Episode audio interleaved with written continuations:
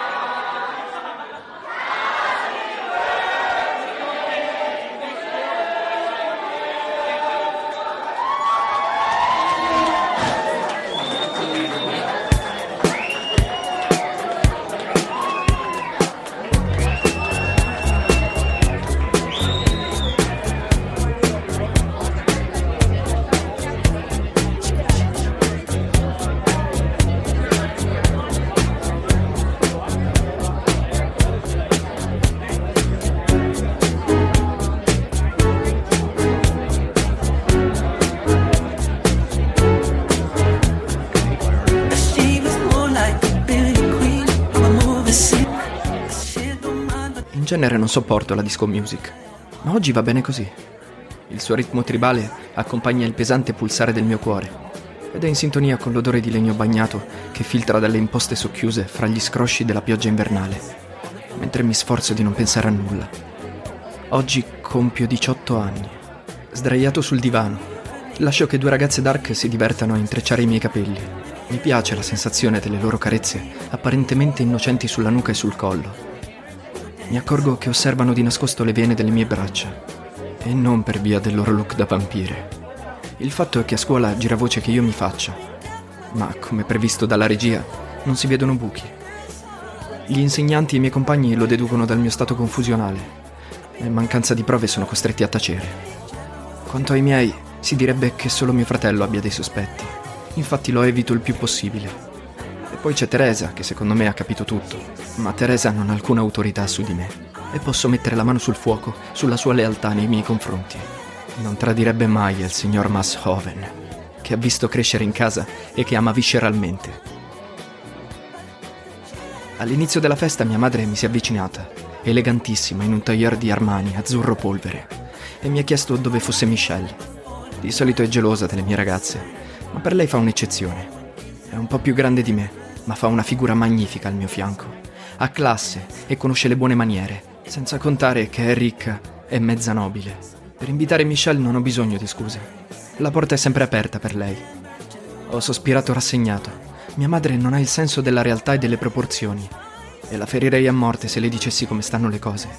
Gertie non si abbasserebbe mai a partecipare a una festa di compleanno piccolo borghese. Noi non apparteniamo al gota delle famiglie torinesi. Ai suoi occhi siamo solo dei mediocri arricchiti. Le ho risposto con tono evasivo. Non l'ho invitata, mamma, non è che stiamo proprio insieme. Non ho aggiunto quello che per lei evidentemente non è ovvio, e cioè che per andare a letto con una ragazza non c'è bisogno di essere fidanzati. Lei non è riuscita a dissimulare il disappunto. Peccato, Emanuel. Quella è la ragazza giusta per te. È la serata di libera uscita di Teresa e Antonia si è offerta di dare una mano a mia madre con i preparativi, non che ci fosse molto da preparare. Teresa ha lasciato tutto pronto in cucina. Si tratta solo di portare in sala le vivande, tipo cameriera, insomma. Poco prima dell'inizio della festa ho incontrato Teresa nell'ingresso, tutta truccata e profumata. Da qualche tempo ha un misterioso corteggiatore cileno. Con i tacchi alti mi arrivava appena alle spalle. Le ho detto che era molto elegante. È arrossita e mi ha detto che dovrei tagliarmi i capelli e mangiare qualche uovo sbattuto. Esitava sulla soglia. Non sapeva se uscire o rimanere. Le ho aperto la porta sorridendo e dicendole di divertirsi anche per me. Non avrei voluto celebrare un evento così banale, ma i miei ci tenevano e io devo farmi perdonare in qualche modo il mio declino scolastico, che ormai non riesco più a nascondere. Rischio di perdere l'anno se continuo così. Vorrei almeno che me ne importasse qualcosa, ma la prospettiva mi lascia indifferente. Mi dispiace solo per i miei. Perciò, per farli contenti, ho accettato di invitare i miei compagni e qualche amico, a patto che nessuno mi faccia regali. È da coglioni fare regali a un ragazzo ricco. Mio padre ha proibito la presenza di alcolici, forse equivocando sulle ragioni del mio stato di perenne disorientamento. Antonia si muove dal salotto alla cucina portando succhi di frutta, tra mezzini e pasticcini. Fa la sua figura nel suo abitino nero corto, ma non regge il confronto con Gertie da nessun punto di vista. Comunque devo ammettere che la sua presenza non mi è indifferente. Mi dà uno strano piacere essere visto da lei mentre sono con altre ragazze. A volte vorrei che mi guardasse scopare con Michelle. Questo raddoppierebbe il mio piacere. Non avrei bisogno di stimoli chimici. Quando si allontana da me è come se i riflettori del palcoscenico si spegnessero. Non ho più voglia di recitare. Mi annoio a morte. Simone, uno dei miei compagni meno banali, un dislessico dotato di notevole intelligenza intuitiva, si propone come DJ sperando di far colpo su Irene, la più carina della classe, una brunetta piena di curve interessanti. Devo ammettere che sa scegliere bene i pezzi. Li prende per lo più dal repertorio degli anni Ottanta, evitando i brani troppo prevedibili. Arretra di qualche anno per riproporre Psycho Killer, un classico nel suo genere. Azzarda perfino The Modern Dance, dei Perubù, con cui guadagna almeno mille punti ai miei occhi. Poi mette su Rock the Casbah, un colpo basso nelle mie condizioni.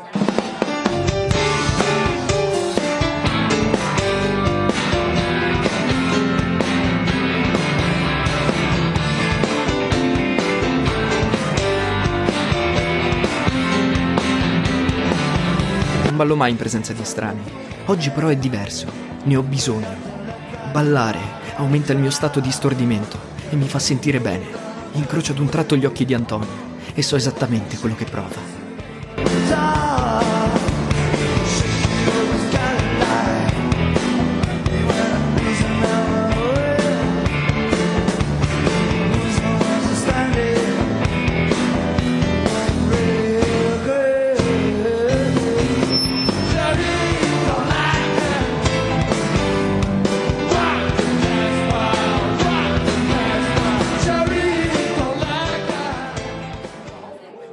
Simone ripiega su una scelta scontata.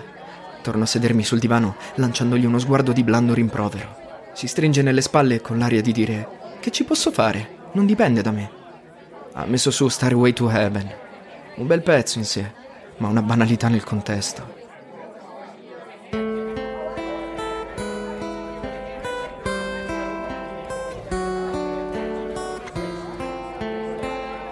L'esito è scontato.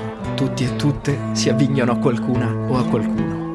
Per discrezione Antonia e mia madre se ne vanno in cucina. Provo di nuovo lo smarrimento di un attore che recita per una sala vuota.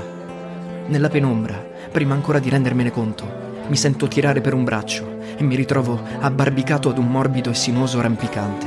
Irene. Simone mi fulmina con lo sguardo. Mi stringo nelle spalle con l'aria di dire: Che ci posso fare? Non dipende da me. Sto nuotando in tondo nel pozzo di melassa con il ghiro di Alice. Qualcuno mi tiri fuori, per favore. Sei bellissimo stasera. Mi sussurra lei all'orecchio, allitterando con troppe S. Grazie, rispondo. Lo sai chi mi ricordi? No, chi? Quel figo assurdo di Sanremo, sai, quello di Destinazione Paradiso.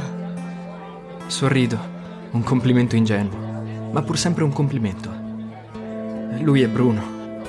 Non importa, tu sei lui in versione bionda. Rimango avvinghiato a lei in quel lento interminabile.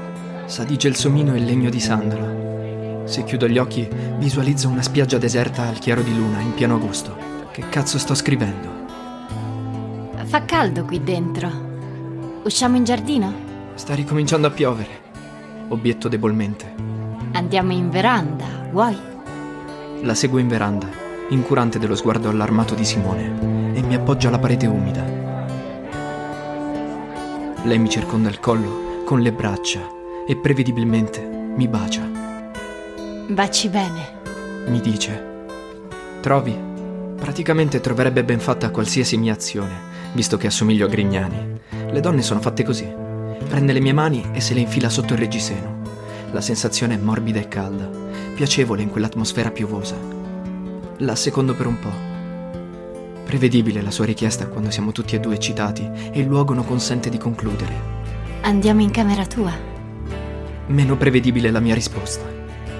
No. Rimango appoggiato al muro mentre lei, senza parlare, si rimette a posto il golfino. Poi aggiungo: Scusa, Non c'è di che. torno in sala senza attenderla. Lancio uno sguardo d'intesa a Simone mentre mi risiedo sul divano e lo vedo tirare un sospiro di sollievo.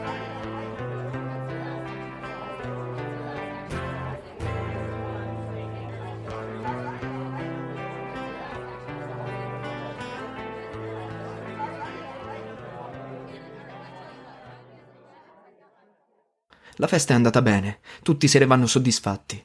Mia madre mi dà la buonanotte e si ritira in camera sua. Io aiuto Antonia a riordinare il salotto. Nessuno dei due pronuncia una parola. Poi lei si siede sul divano, in attesa del rientro di mio fratello. Io raccolgo i miei capelli in una coda di cavallo, ben sapendo che la cosa la indispone, e mi siedo sulla poltrona di velluto davanti a lei. Si è sistemata con una gamba piegata sotto di sé, una posizione da libera pensatrice che si permette con me in virtù dei nostri trascorsi. È un modo per dirmi che posso pensare di lei quel che voglio. Non le importa del mio giudizio, ma io so che non è vero, e la cosa mi appare per quello che è. Una ingenua provocazione. Apre una rivista e si accende una sigaretta. C'è un'atmosfera molto tesa fra noi. Sei venuta in macchina? No. Chi ti accompagna a casa? Michele? Sì. A che ora rientra? Appena finisce la conferenza a Rotary. Non ti preoccupa sposare un massone? Per niente. Non dovresti fumare, ti invecchia la pelle. Ci sono molte cose che tu non dovresti fare, ragazzino. Ho compiuto 18 anni, tecnicamente non sono più un ragazzino. L'età non è un fatto anagrafico. Cosa non dovrei fare, per esempio? Travestirti da educanda perversa, per esempio. Non ti piaccio, cognata? Emanuel, per favore. Detesto le domande retoriche. Lo sappiamo tutti e due che sei bello, ma la tua ormai è una bellezza troppo strana per una come me. Va al di là dei miei limiti. Una come te in che senso? Eterosessuale? Terribilmente mediocre. Se la metti su questo tono, chiudiamola qui. Non vale la pena di fare conversazione con una che finge di essere cretina e spara cazzate tanto per dare aria alla lingua. Buonanotte, prof. Mi alzo per andare in camera mia. Ovviamente è un blef. Altrettanto ovviamente lei mi blocca. Non sto fingendo. Mi volto sulla soglia. Nel senso che sei cretina sul serio? Dai, piantala e siediti. Mi risiedo al mio posto, con l'aria di chi le sta facendo una magnanima concessione. Allora spiegati. In che senso troppo strana? Nel senso che sei diventato una specie di creatura mitologica. Hai presente quelle che si leggono nei miei libri di greco, sai, quelli mortalmente noiosi? Mai detto che siano mortalmente noiosi. Mediamente noiosi. Comunque al di fuori della mia portata, se hai capito il concetto. È come guardare una statua di Apollo, di Dioniso, un ritratto di Antino, un arcangelo di Botticelli, il Lucifero di Cabanel. Li ammiri e basta. Non pensi di poterci avere a che fare. Non riesco a trattenere un sogghigno. Mi ammira e basta. Rinuncio a commentare. A proposito, come va la scuola? Normale. Un paio di cinque e di quattro. Cosa? Normale con 2,5, 2,4 e la maturità fra pochi mesi. Ma quattro di cosa poi? Niente di irrimediabile. Mate e greco. Di nuovo greco. Ma com'è possibile? Non lo so, mi è sfuggito di mano. Santo cielo. Vuoi che ti aiuti? Questa volta non me la sento di rifiutare. La situazione è grave. Dovresti ricordare che il tuo aiuto è sempre stato ben accetto, cognata, sotto svariati punti di vista. Ricominciamo da lunedì. Con vero piacere. Comunque non cambiare argomento e finisci il discorso. Quindi, siccome sono troppo strano, non ti piaccio. Mettiamola così, non sono attrezzata per la sessualità androgina. Già, dimenticavo che per te ci vogliono i maschi veri. Chiude la rivista. Emanuel, sono stanca. È stata una giornata pesante. Se hai intenzione di continuare su questo tono, me ne vado. Non puoi. Non hai la macchina. Devi aspettare mio fratello. Posso aspettarlo fuori, sotto il porticato. Fa freddo. Pazienza. Sempre meglio che restare qui a farmi insolentire da te, dopo che ho fatto da cameriera alla tua festa per tutta la sera. Ha ragione. Per un attimo mi sento un verme, ma mi passa subito. Troverò il modo di farmi perdonare, lo giuro a me stesso. Magari tornerò a prendere qualche otto di greco, se ce la faccio. E poi non mi va che prenda freddo in questa serata piovosa di fine febbraio. Mi allungo verso di lei con l'espressione di un cucciolo che chiede la pappa. Dai, resta qui al calduccio e cerca di sopportarmi ancora per un po'. Per favore, aggiungo con tono fintamente supplichevole. Non si lascia intenerire. Si passa una mano fra i capelli e rialza la testa con espressione severa. Emanuel, dobbiamo parlare seriamente. Ti ascolto. Ti prego di non essere così polemico con me. Ci aspetta una lunga convivenza, lo sai. Non le rispondo. Spegne la sigaretta e tenta di sorridere, ma le riesce male. Dovresti affrontare la vita con maggiore serenità. Il passato è passato, non ha senso ripensarci. Dovresti prendere le cose come vengono, lasciartele scivolare addosso. Continuo a non dire nulla. Non capisco perché mi provochi. All'inizio poteva avere un senso, ma adesso non ne ha più nessuno. Non ti sei vendicato abbastanza? È solo un gioco, cognata. No, non lo credo affatto. La mia diagnosi è un'altra. Sentiamo. Sei in una fase in cui devi provare a te stesso che il tuo fascino è irresistibile. Quello che è successo fra noi disturba un po' i tuoi calcoli, non è così? Non rispondo. Se è tutto qui il problema, eccoti la soluzione. Tu mi piaci moltissimo, Emmanuel. Non chiederei di meglio che stare con te se solo avessi 15 anni di meno e non fossi fidanzata con tuo fratello. Contento? Ora il tuo orgoglio può uscirne a testa alta.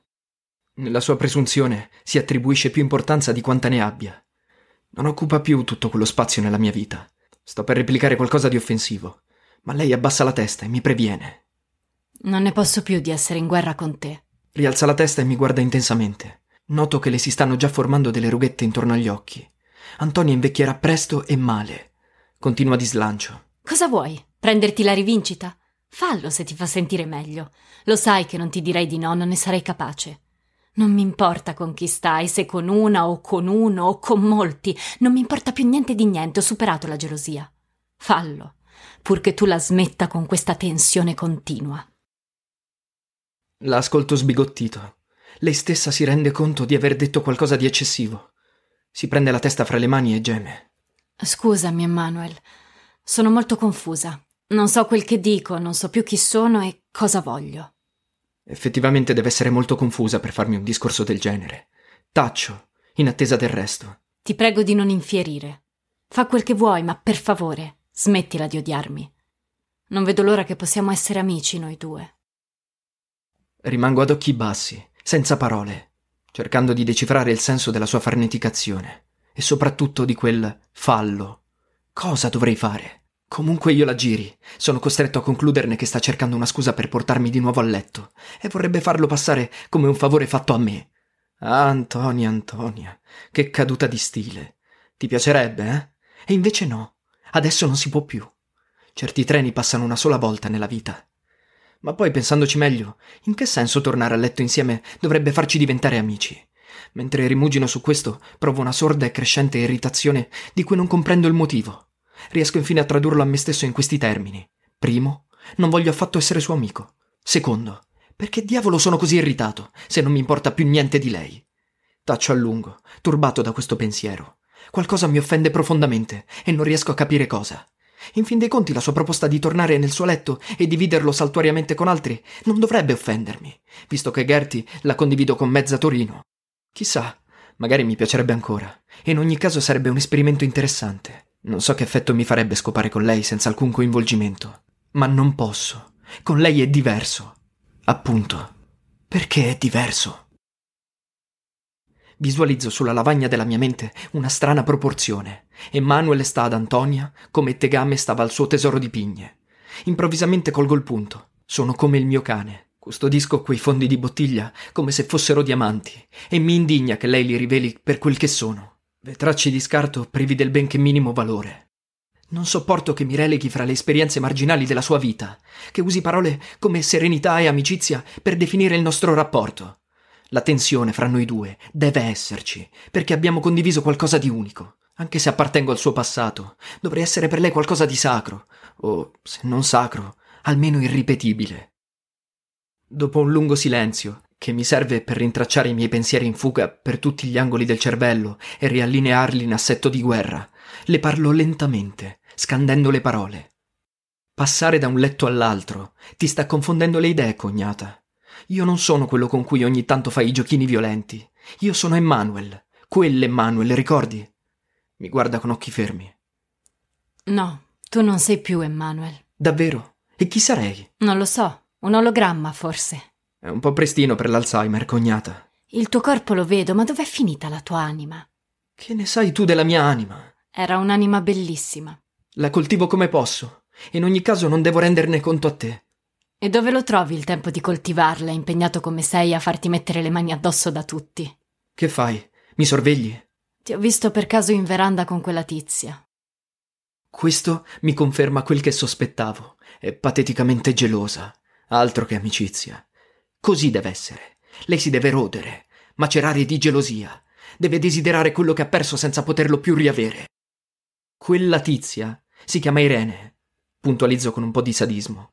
Ha 17 anni e due magnifiche tette.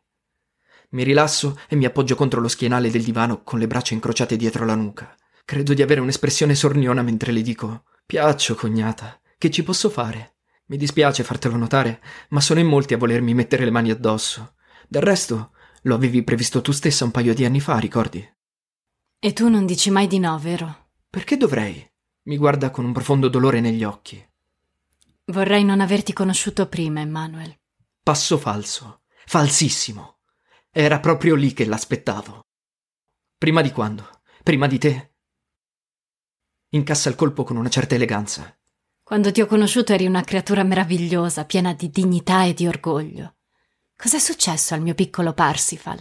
Fatico a mascherare l'indignazione. La mia voce trema di sdegno represso mentre le rispondo. Se era Parsifal che volevi, professoressa, forse non avresti dovuto scopartelo all'Olimpiadi nello sgabuzzino, non credi? Emmanuel, ti prego, basta.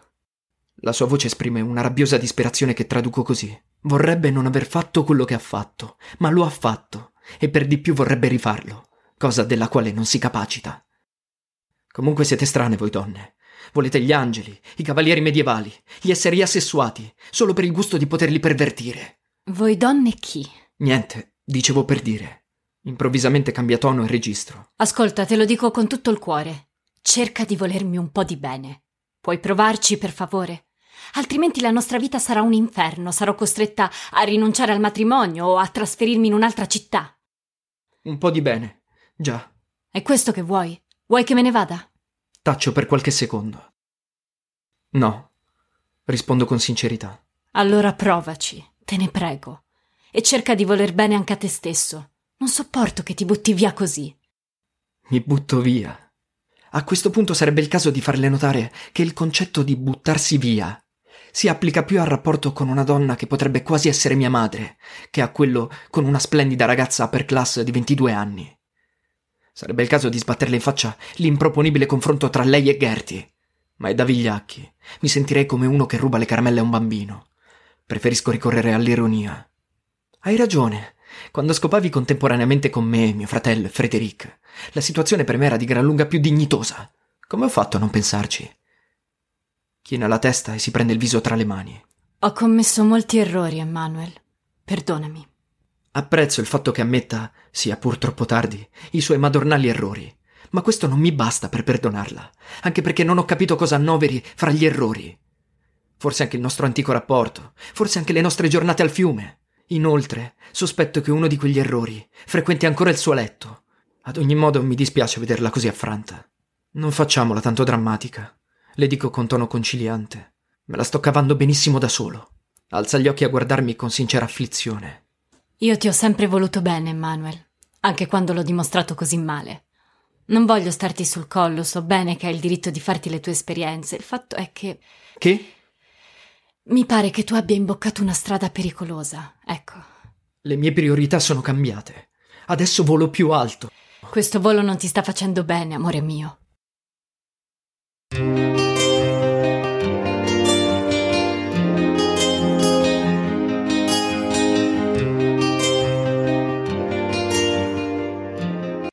Stop.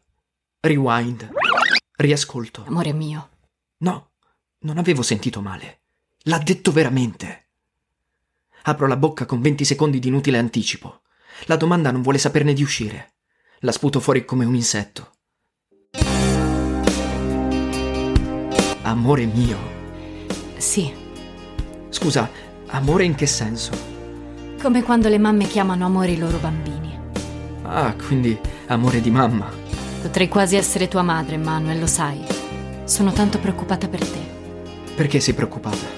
Hai uno sguardo che non è più il tuo e sei sempre troppo pallido. Perché non vai in montagna a sciare? Ti piaceva e ti faceva bene, eri anche abbastanza bravo. Un po' più che abbastanza, se permetti.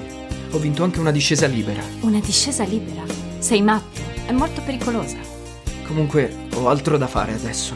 E quelle occhiaie scure non le hai mai avute. Non mentire con me, per favore. Succede quando si fa sesso estremo tutti i giorni. Non voglio sapere cosa fai e nemmeno con chi. Chiunque sia ti sta succhiando il sangue come un vampiro. Non ti riguarda chi mi succhia cosa. Hai ragione. No, non ho ragione. Ed è particolarmente stupido che tu me lo dica dopo un discorso del genere. Ma del resto sei una mamma, no? L'hai detto tu. E le mamme non capiscono un cazzo. Non vogliono capire. Eppure io so che tu sai. So cosa? Ah, Antonia, Antonia. Mettiamola così. Temo che tu non abbia più il polso della situazione.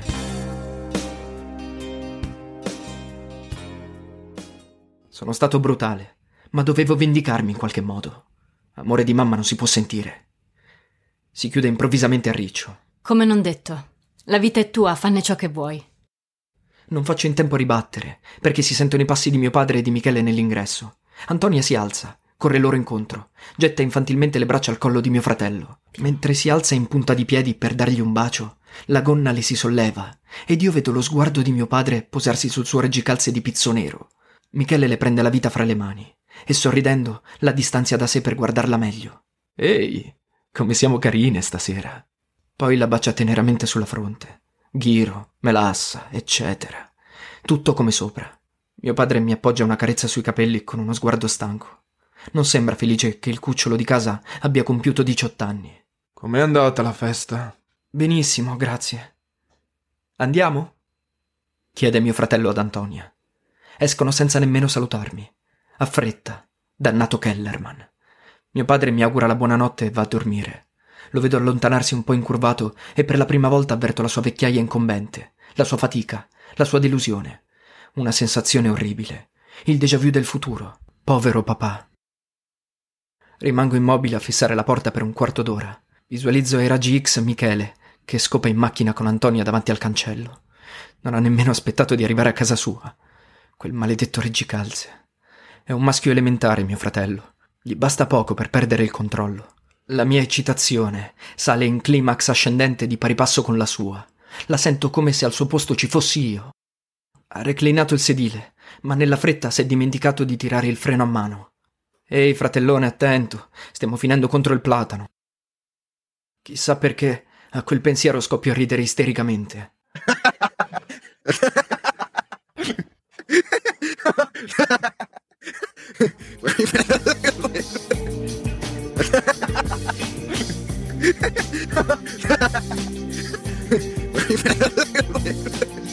Rido fino alle lacrime, fino a sentire male al diaframma, senza riuscire a smettere. Di colpo, un'ondata di calore mi percorre alla rovescia.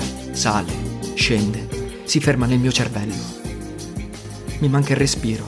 Sono scosso da un tremito convulso. Ho lo stomaco contratto da violenti spasmi. Corro in camera. Frugo nel cassetto alla ricerca di qualcosa di chimico, ma non trovo niente. In compenso trovo il mio vecchio diario, che nessuno legge più. Si apre a caso su una pagina scritta molti mesi fa. Io ti amo, ti amo. Sei quell'amore che capita una volta nella vita. E io non sono all'altezza della situazione. Scaravento a terra il diario, prendo a calci il muro. All'altezza di che, maledetto coglione? Non te ne frega un cazzo di lei. Non te ne frega un cazzo di niente e di nessuno. Siedo a terra e mi raggomitolo con la faccia nelle ginocchia. Sono scosso dai brividi, non riesco a smettere di tremare e comprendo che ho un tremendo bisogno di farmi. Dio, sono in pericolo. Io non posso essere in pericolo mentre tu scopi in macchina con mio fratello. Torna qui. Parlami con rabbia e disperazione. Parlami come ti pare, mandami al diavolo. Dimmi che faccio schifo. Dimmi amore mio. Dimmelo nel senso di amore di mamma. Dimmelo come cazzo ti pare, Antonia, ma dimmelo. Com'è possibile? Eri qui con me pochi minuti fa e poi sei sparita di colpo. Dove sei? Sto male. Sto male, sto male. Corro in bagno, ficco la testa nel cesso e vomito tutto quello che ho bevuto. Quando mi rialzo allo specchio mi rimanda un'immagine spettrale, cadaverica. Le occhiaie che solcano le guance come diagonali livide. Domani vado da Gertie. Esco dal bagno, spengo la luce e mi metto a letto con la febbre. Buon compleanno, Emanuel.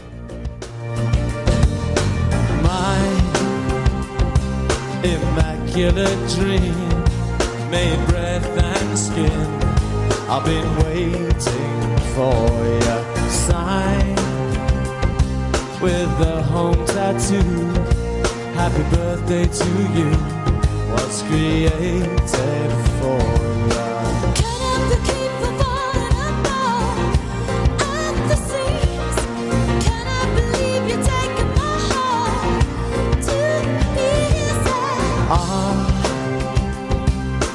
take a little time.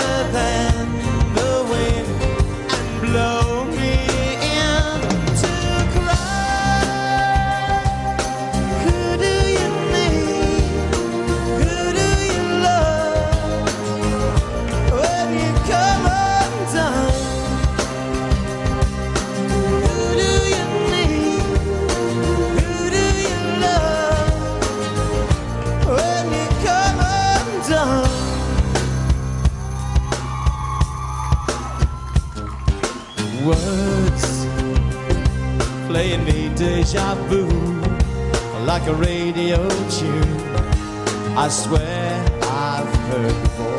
Chills. Is it something real or the magic I'm feeding off your fingers? Can I keep from falling apart at the seams? Can I believe you're taking my heart to pieces? lost in a snow-filled sky. We'll make it alright to come undone.